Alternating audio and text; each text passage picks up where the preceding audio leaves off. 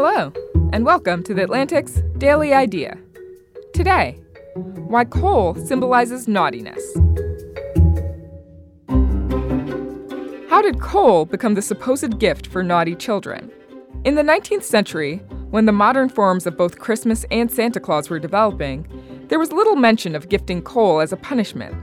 When St. Nick was shown giving presents to naughty children, he doled out stones, fresh whips in the form of small tree branches, ashes, or cold potatoes.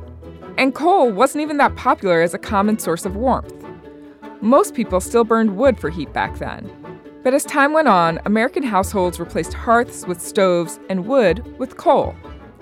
At the end of the 19th century, coal began appearing in Christmas stories. At first, characters were downright happy to receive it.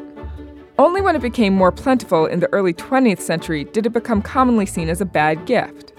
If someone needed punishment for naughtiness, coal was convenient and readily available. Even though coal is rarely at hand now, people continue to joke about giving it as a gift as a nostalgic vestige of Christmas's past. Thanks to Kent Linthicum for the story. For more stories from The Atlantic, add us to your smart speaker. To learn more about The Atlantic's Daily Idea, visit theatlantic.com slash dailyidea.